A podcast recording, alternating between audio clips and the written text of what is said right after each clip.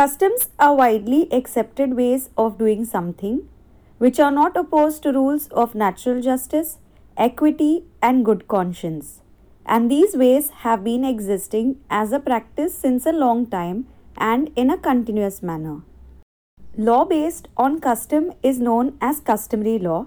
Customary law at times may not be in writing because the people are well aware on how things are usually done based on their regular practice.